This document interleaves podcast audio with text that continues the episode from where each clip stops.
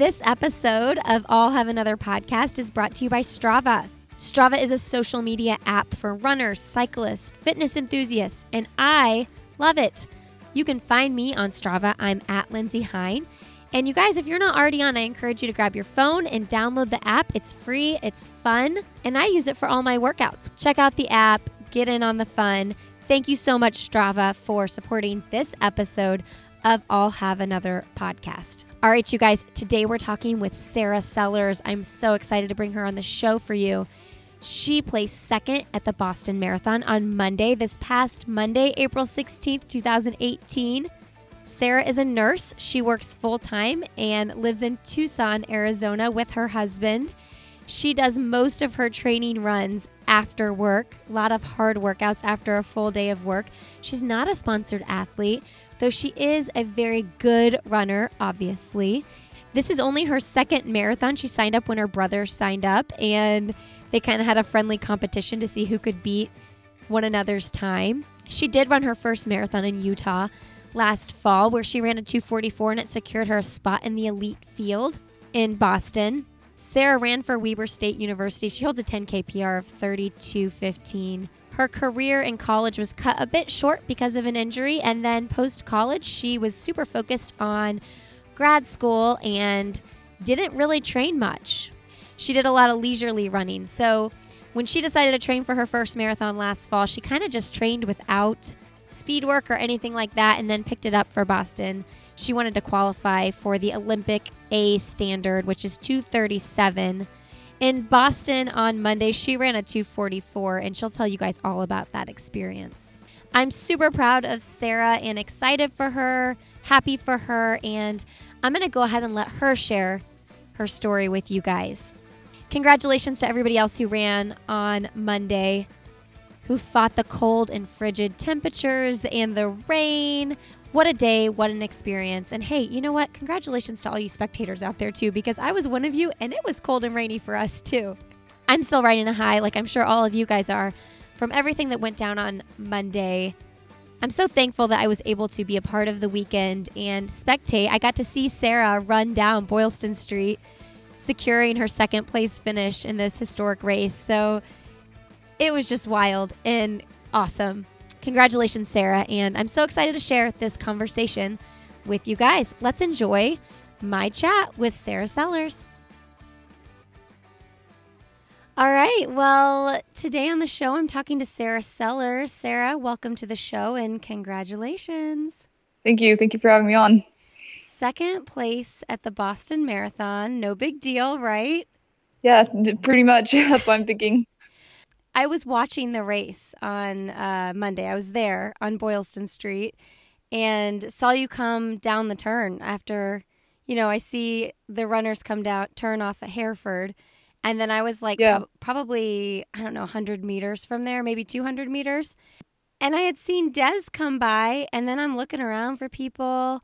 And then we see the lead male, and I didn't recognize him. And then I saw you, and I was like, "Is that Kellyn Taylor? Who is that? Who's this girl? She's in second place. Oh my gosh!" Yeah, but you didn't have any idea. Yeah, I, I really didn't. It, um, especially you know, in, when the in the conditions and uh, not being able to see far ahead. Like I had no idea um, where what place I was in the race at that point. So, are you more exhausted right now from the race or all the interviews you've been doing? Uh, yeah, I'd have to say from, um, and I'm super grateful for the support. Definitely, um, definitely blown away by the amount of support that's out there. Yeah, can you imagine? Can you like even believe how many people are reaching out and contacting you and just all over? I mean, there's an article every five minutes that comes up, like the girl who got second place at the Boston Marathon. Yeah, and I'm I feel just as surprised about that as you know I'm the most surprised person out there about that. Well, everybody wanted to know. I mean, I was we were getting my friends and I were all tracking, you know, the lead the lead field and the women of field women in the lead field and we saw that Des was, you know, like a good 4 minutes up from the next person. But then we saw the leaderboard and we didn't recognize your name and, and we're like, "Well, where did she come from? Who is she sponsored by?" You know, I mean, everybody's kind of wondering the same thing. Yeah, that's that's what I'm wondering too. um, definitely um, didn't see this coming, but um, very cool experience. Okay, so tell everybody a little bit about yourself, though. You did run in, co- so you know you're not just a random runner who kind of runs okay. You're a really good runner. You ran in college. You have a 3250 10K time, and you ran your first marathon in two hours and 44 minutes. So you're a good runner. But can you kind of tell oh. us a little bit about your background with running?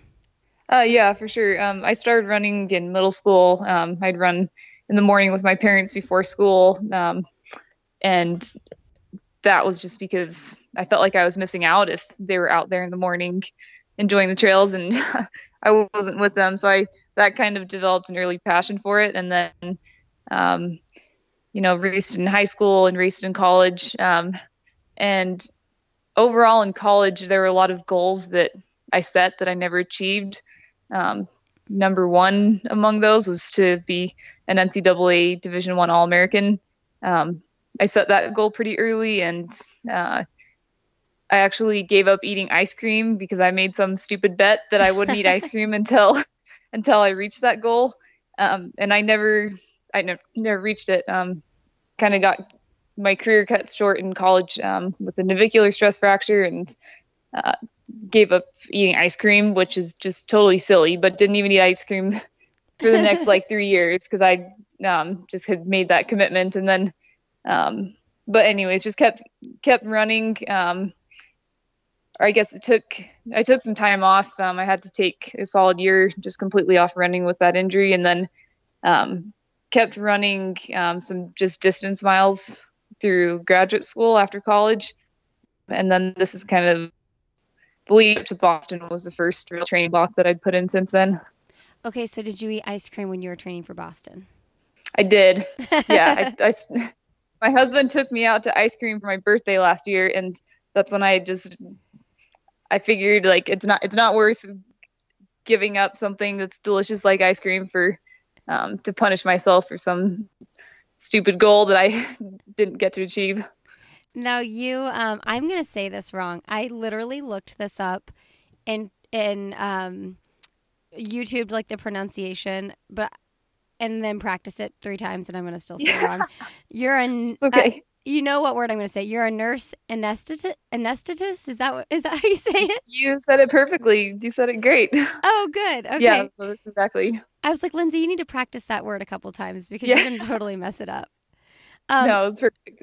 But you're you're new at this job. I mean, you went you just graduated like a year ago, so you've just started, and you're working long days and you trained for your first marathon, and then that gave you like what, like seven? You had like seven real months to train for Boston this year. Yeah, I think so, something around there. Okay, so you ran a 114 half leading up to it. That's that's good. That's legit. Um, people that are you're thinking are going to podium or probably run a half in what like 109 or something. Yeah, for sure. Um, yeah, 109, 108. Yeah, a lot faster than 114. Yeah, I mean, but 114 is still a really good time. So you trained to run the A standard, which is 237, and you said you thought you could do like a low 230s on a really good day. Now, you didn't, I mean, honestly, like in those conditions, they were insane. Like, I don't know if we're ever going to stop talking about it. Um, but like, you only ran seven minutes slower than the 237. So, like, comparative to lots of other people in the race, you know, including Des, you didn't slow down as much, you know? So, like, I wonder what played into that. Do you have any thoughts on that? Um, I think a big factor was that um, I wasn't really thinking about um, time or place, or I sorry, time or pace during the race.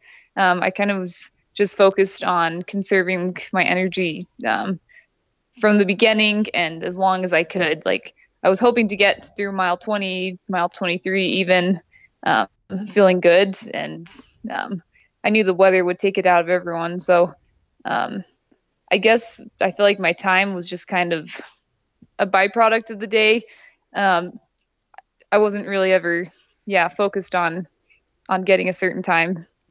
Well, it's interesting because my husband also ran that day. I mean, he's not an elite runner, but he oh, runs. Oh, cool. He runs competitively, you know, like for an everyday recreational runner, but he um we talked awesome. yeah, we talked about it though a lot before the race, like once every knew what the weather was going to be like. And um, we were just Yeah. kind of saying, like, it's so different when you're racing to win compared to like you know the everyday runner who like trained for this goal time because when you're racing to win like your time doesn't matter at all. You just want to win or podium or whatever. But you were kind of going into it m- before you know you knew the weather for your time and not for the place necessarily. So like how did you shift your perspective to say well now i'm just going to race and place as high as i can I mean, I was definitely disappointed with I I was just crossing my fingers all the way up until the day before that um, magically the forecast would um, I mean, I was fine with the rain, I was fine with the cold. I just wanted the winds to turn around. Like let that be a 20 mile an hour tailwind instead of a Yeah. headwind. Um, so then when race morning came and that was the forecast, um, you know, realistically, I just I, I had to change my goal because um, if I had set out to run sub 237 on Monday, like that would have been, yeah, a, just a recipe for disaster. So I think um, it wasn't any great decision making on my part. It was just that that was kind of what I was forced to do since it was just unrealistic to go for a time that day. yeah do you think there would have been some like eight minute miles on the back end if you um, went out at 237 pace there would have been like some 15 minute back end miles, that's for sure.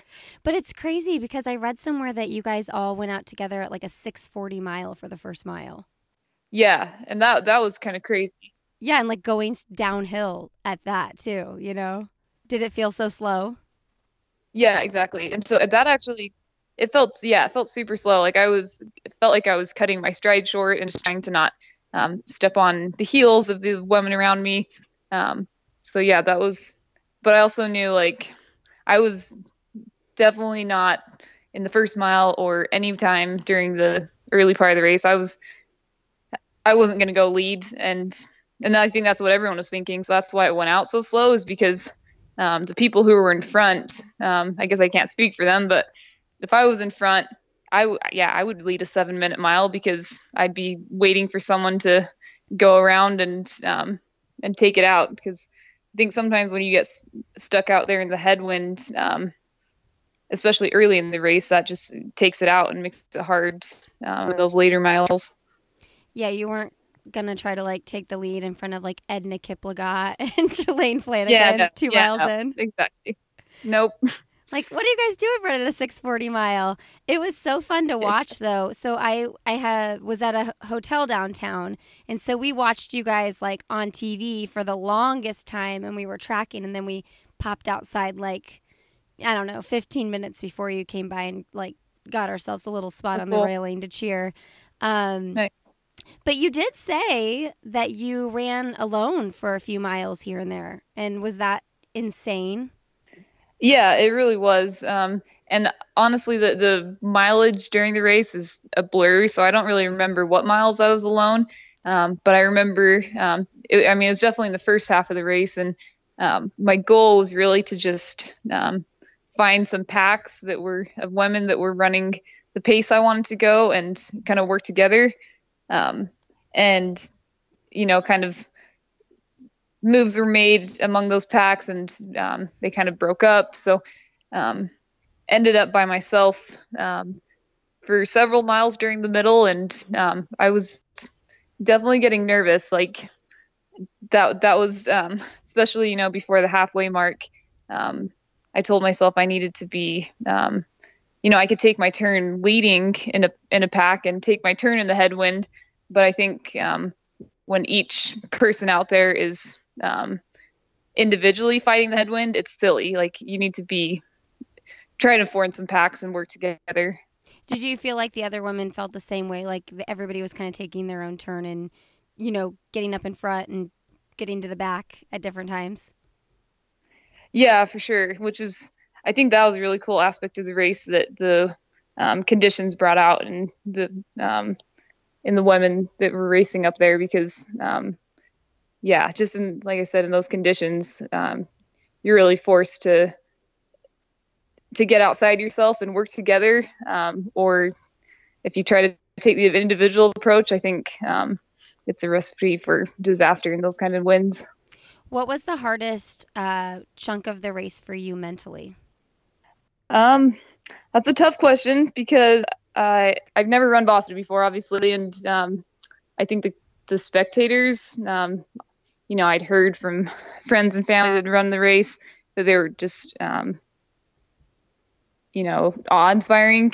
So I think um, there wasn't ever a really long portion of the course where I could feel down on myself because um, as soon as I would start to doubt myself or feel like, you know, this, how can I, I don't know if I can hold this pace for another eight miles or whatever I had left. Like, I'd look to the side and there's a whole group of people cheering and like I'd give a fist pump or a, um, I, don't know, thumbs up to people. And then uh, that really gets the crowd engaged. And then it's hard to not feed off their excitement and uh, get motivated. Well, yeah. And that's what's crazy is that I know there were still a lot of spectators out, but comparative to nice weather years, it had to be minimal comparative. I mean, I know there's a yeah. ton of people. I mean, I, you know, because I was out there in Boylston, but like the fact that I popped out 15 minutes before the elite women came by and I still managed to get myself onto that rail, like that wouldn't have happened if it was 70 degrees out, you know? So yeah, I would love to see what it's like on a fair weather day. If that's what it was like in those conditions, like I can't even imagine what it'd be like when it's a nice weather day. So tell me about um, like Heartbreak Hill and stuff. What was that like for you? Because that's what everybody talks about with Boston, whether they've run it or not. Yeah, and uh, you know, training for Boston, um, thinking about the hills in those middle, you know, 16 to 21 miles, um, where it's a net uphill. Um, that's what I was probably most intimidated about on the course. Um, and surprisingly, when I was out there racing, uh, when I hit those hills, like I think I actually felt a lot better on the hills than I had felt um, for the miles leading up to them. Um, and I don't know if this was really the case or if it just felt this way to me, but um, it felt like the headwind kind of subsided on the hills. I don't like maybe it just seemed like it because the hills kind of blocking the wind, but I think fighting the headwind on the flat and down sections um, was harder than climbing the hills. Did you were your quads a mess on that? You know, because like the last three miles really, or four miles, I guess, are pretty downhill. Did your were your quads really feeling that? Uh, surprisingly, no. Like I was hurting, you know, as a whole, just kind of the the way you feel the last few miles of a marathon. Um, but my quads, like I never had a thought like cross my mind that my quads were like hurting more than the rest of my body. You must have done something right with your training then. yeah, maybe it was that my first marathon had a I don't even know the Huntsville marathon that I ran um, starts at nine thousand feet and just plummets down a canyon and my quads were destroyed after that. So I guess like in comparison, I I was kind of expecting that at Boston, and um, yeah, it nothing like that. it wasn't nearly as significant. Now, was there yeah. anything? I know you were working with your coach. He was your coach from college, right? Yeah, exactly. Um, Paul Pilkington is that his name? Yeah, he's um, great marathoner himself. Um, great coach.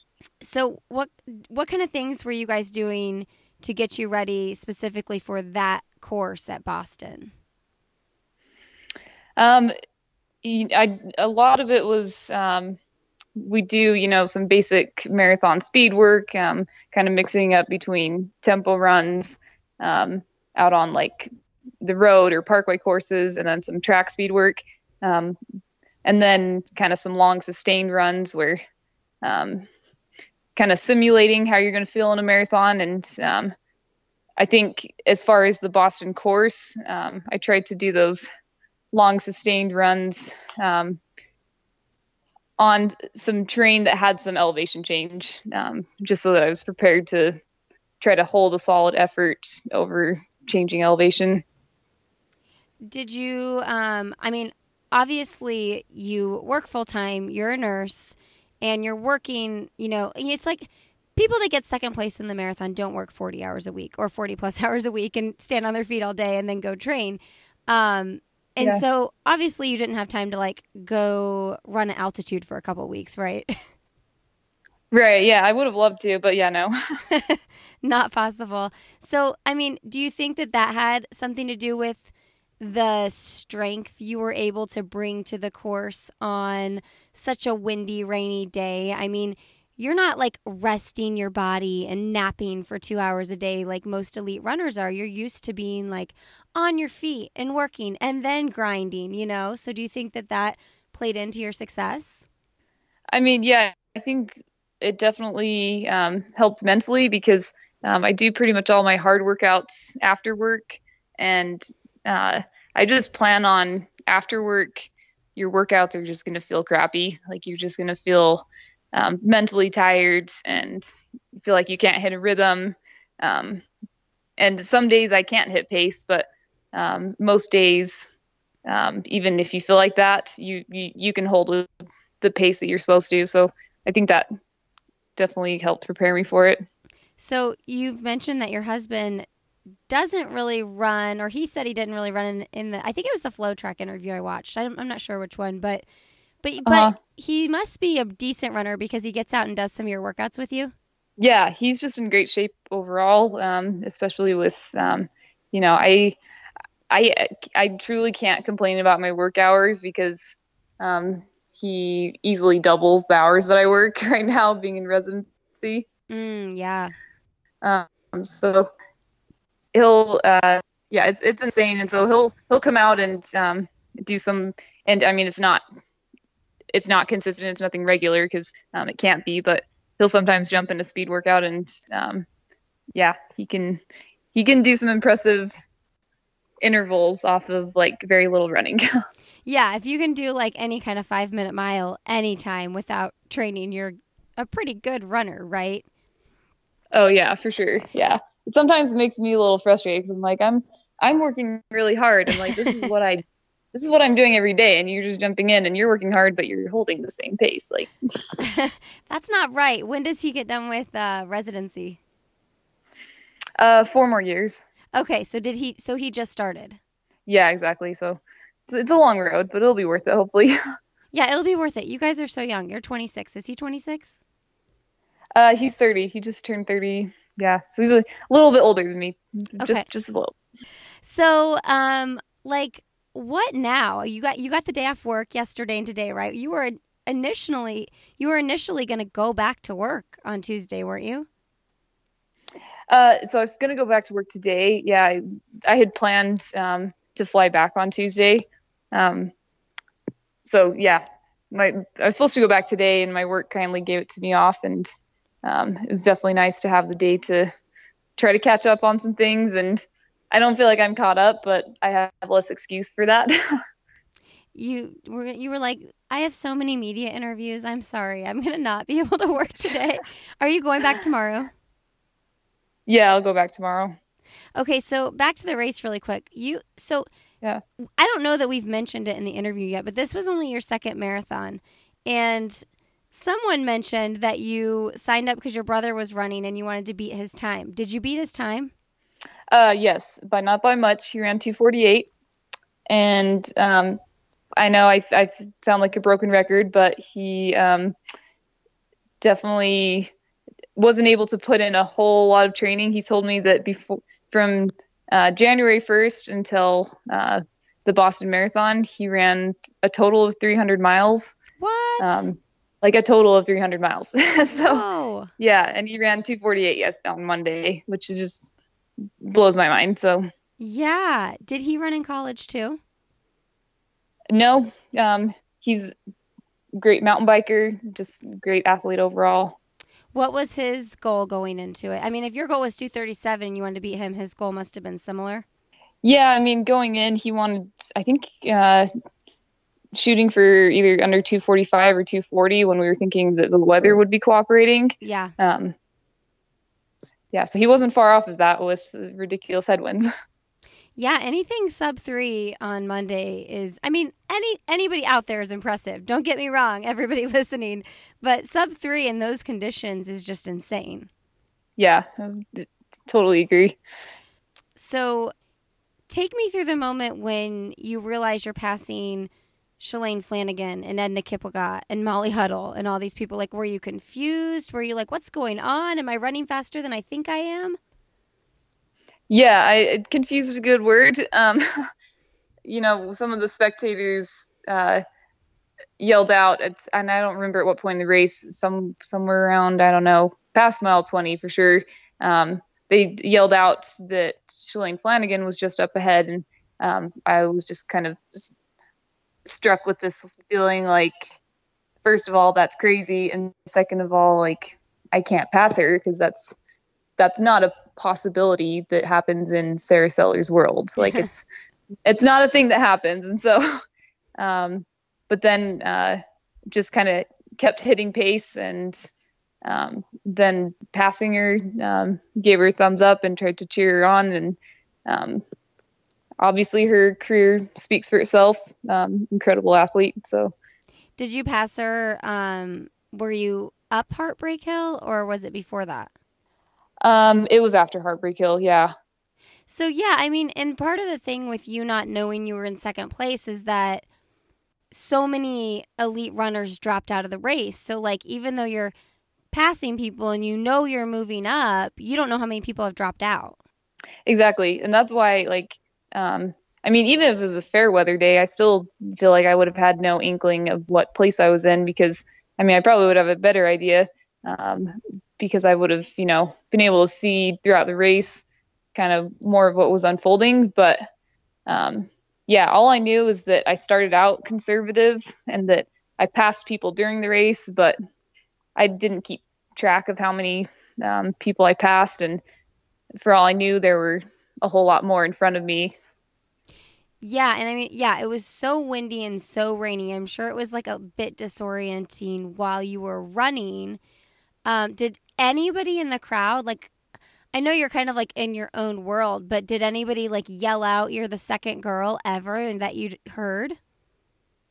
I didn't, and so that I guess that's another reason that I had no idea that I was in second because I think um, and maybe I was just like in my own little world, but like I, um, yeah, I think I would have, you know, if there was, um, if I'd heard people telling me um, what position I was in, that would have made I would have had some idea at the end. But yeah, even the last like I don't know three miles, like um, I guess just deafening cheering, but I never heard like what position I was in. Yeah, because you turned on Hereford, and then when you came down Boylston, you were already in second place. And then there was like a pack of girls not far behind you, but you were kind of on your own when you ran by me, I think. Yeah, and um and that was another thing. Like I knew that there were girls not far behind me, so I was just trying to um hammer with what I could. Um it was still in the headwind and uh was trying to close. I feel like I I've never been known for my closing speed, so that's something I really have to work on. You looked really strong. Oh well, thank you. but, you. but at that point, you're like, you don't realize that you're racing to get second place at the Boston Marathon. You think you're racing for your place. You want to do as well as you can, but you don't realize how like on the line you really were. Is that right? Yeah. Yeah, for sure. And I mean, part of that is, you know, I think I can't add two plus two in the last three miles of a marathon. Yeah. But um, even you know not com- computing things, um, yeah, just had no idea. Were the cheers on Boylston? Was that like the was that the loudest and craziest cheers that you heard the whole race, or what? And what did that feel like coming in? I mean, it regardless of the second places, it was still your first Boston Marathon, and no matter how fast or slow you run your first Boston, it's always like a special experience. Yeah, for sure. Like it was, um, it was insane. Like um, running down Boylston, and it truly is like deafening. Like you, you feel like you're like on top of the world, and even though like, um, and part of it as, I'm oh, sorry, excuse me. Um, the men's winner was uh, coming down Boylston. He passed me on Boylston, so uh, I actually I thought that I was, um, you know, I might be doing pretty well and more better than I expected, and um, kind of based on how the crowds were reacting. Um, and then when the uh, lead meant, or the, when Yuki passed, um, I realized like, oh, they're cheering for him. So like, I'm probably doing decent, but like they're going crazy, which they should have been. They're going crazy for Yuki. So yeah. Um, so when you crossed the finish line, who who told you you got second, and were you con- like, what did you do? Uh, yeah, I asked several officials. They probably answered me, but um, I d- wasn't computing it. And finally, um, one official told me I was second, and um, I stopped her and like asked her a few times, like, no, no, what place was I? And she said I was yours. You were second, and and it was just like complete disbelief. Um, my next thought was I need to go find Blake, my husband. I need to, I need to tell him because um, either he's going to be ecstatic, which he was, or reality's going to set in that I'm like, I don't know, hallucinating or in some other world. Where was he at? Um, he was uh, probably just 20 meters like past the finish line um, in the crowds, and and I had no idea. I saw him around mile 12, um, and I knew you know the logistics of trying to get to the finish from there. Um, I was shocked that he made it there to the finish. Um, oh, so it's totally. cool to see him there. Yeah, some people cheering beside us. The wife, it was like the grandma and the kids, and the wife that was trying to make it to see the husband finish. Her train got like stopped or something. So thank God his train oh, didn't no. get stopped. So yeah, what?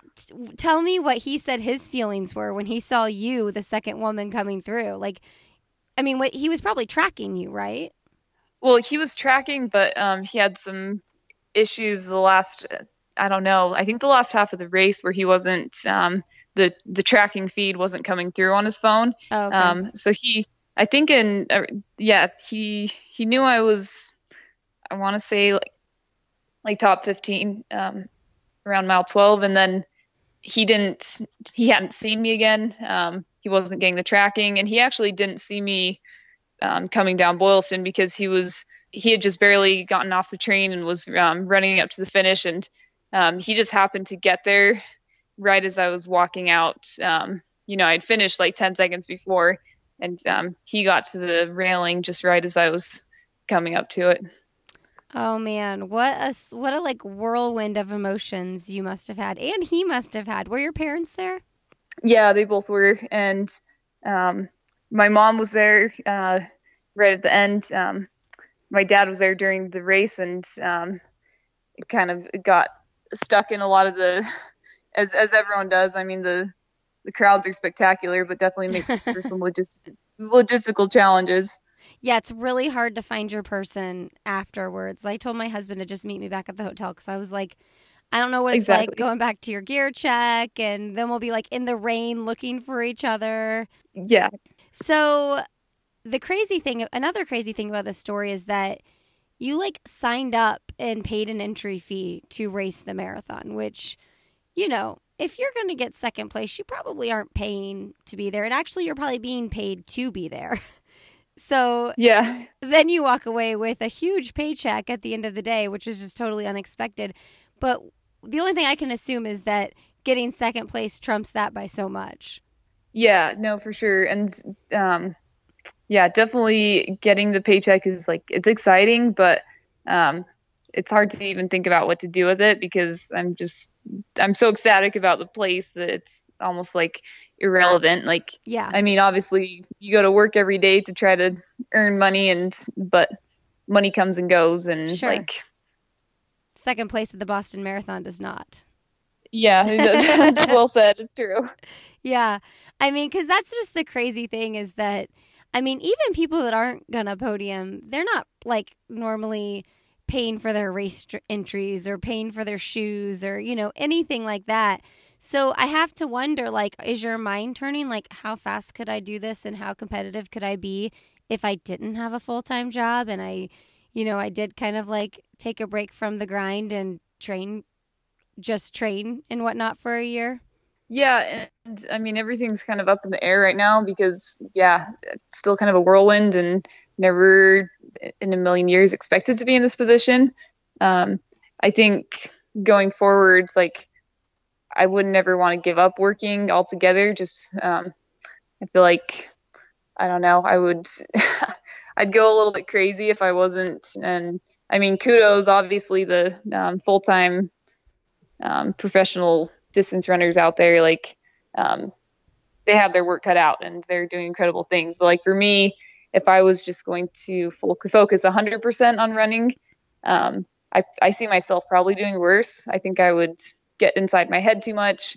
Um, whereas like if I'm if I'm working and for me that gives me gives me perspective, like it, it helps me realize like having a bad race, even when you've worked really hard, pales completely in comparison to the kind of health challenges that, that people go through and the family issues people go through. So definitely want to wouldn't want to give that up, but kind of still pursue running obviously from here. Well, yeah, and you worked really hard to get to where you are with your oh, career. Thank you. Yeah. So, do you think you'll run Boston again next year? Oh, for, yeah, for sure. And I mean, hopefully, I don't know. I would love to run it next year. I guess I would say that in a very preliminary, having made no plans kind of way. Sure. um, but yeah, I would. I think it was. I mean, even if I hadn't, like, I would have had the exact same race experience, um, finishing 15th place in terms of how I felt and the experience. You know, that actually it, it made it kind of cool because um, my race experience and um, just how I don't know how how cool it was to be running Boston had nothing to do with being in second because I never knew I was in second while I was running it. So um, yeah, definitely want to. I'll definitely run Boston again, and um, it's a little bit scary for sure because I don't want to let people down, but I also don't want to be afraid to get out there and compete. And um, failures and heartbreaks happen, but um, you have to go through that, I think, to get to successes. Yeah, for sure. Well, I know that everybody, everybody is so excited from you, and I, I mean, it's like the second you cross the finish line, I feel like I was getting people messaging me saying, "You have to get this girl on your show. You have to get this girl on your show." Oh, um, that's awesome! So thank you so much for yeah, contacting. Yeah, I mean, thank you for like um, crazy stalker calling a number that my husband yeah. found on found on the internet that he thought might have been you. um, Works. Real quick before we wrap up, what do you love to do outside of running?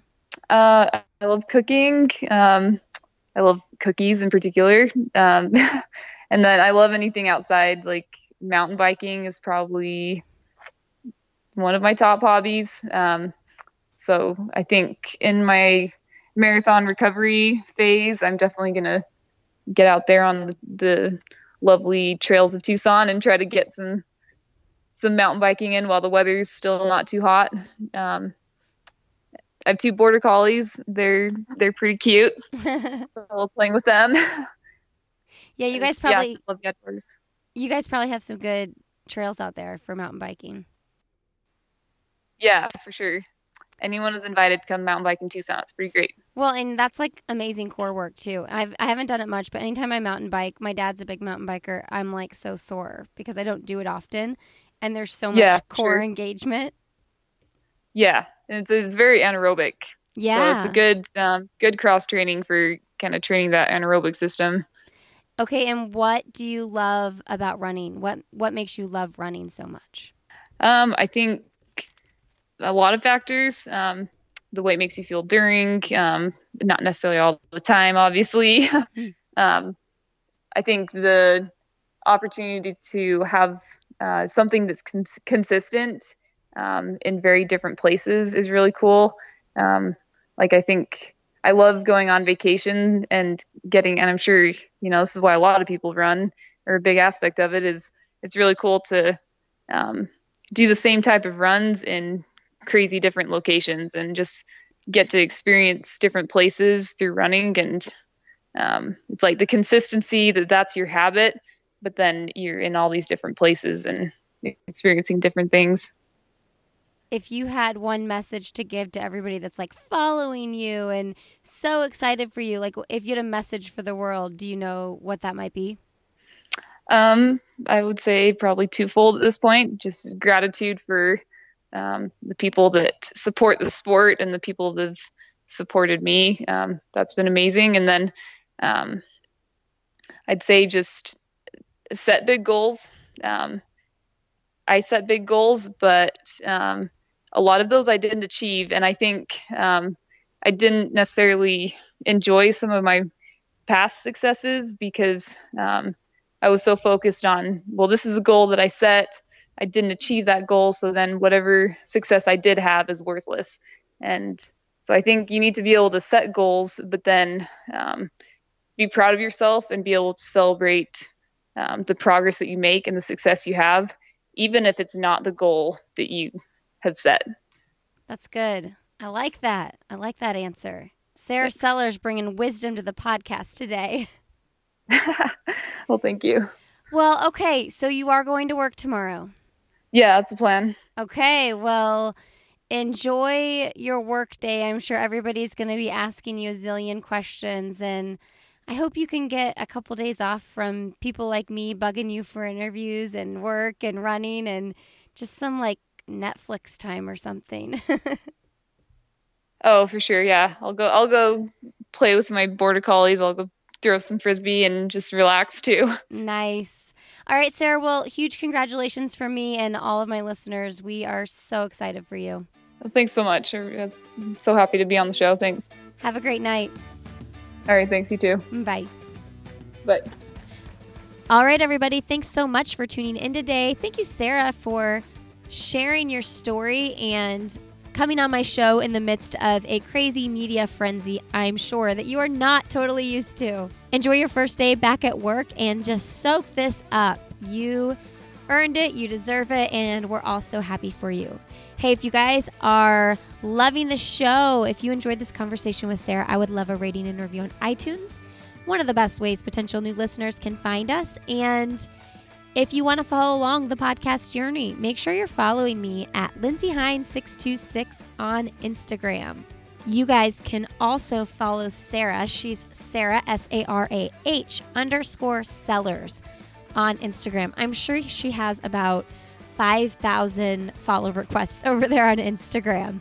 Have a great Thursday. And you know what? I'm dropping another episode today with Krista Duchene, who secured third place at the Boston Marathon. And we will have our regular Friday episode come out as well. So lots of I'll Have Another this week.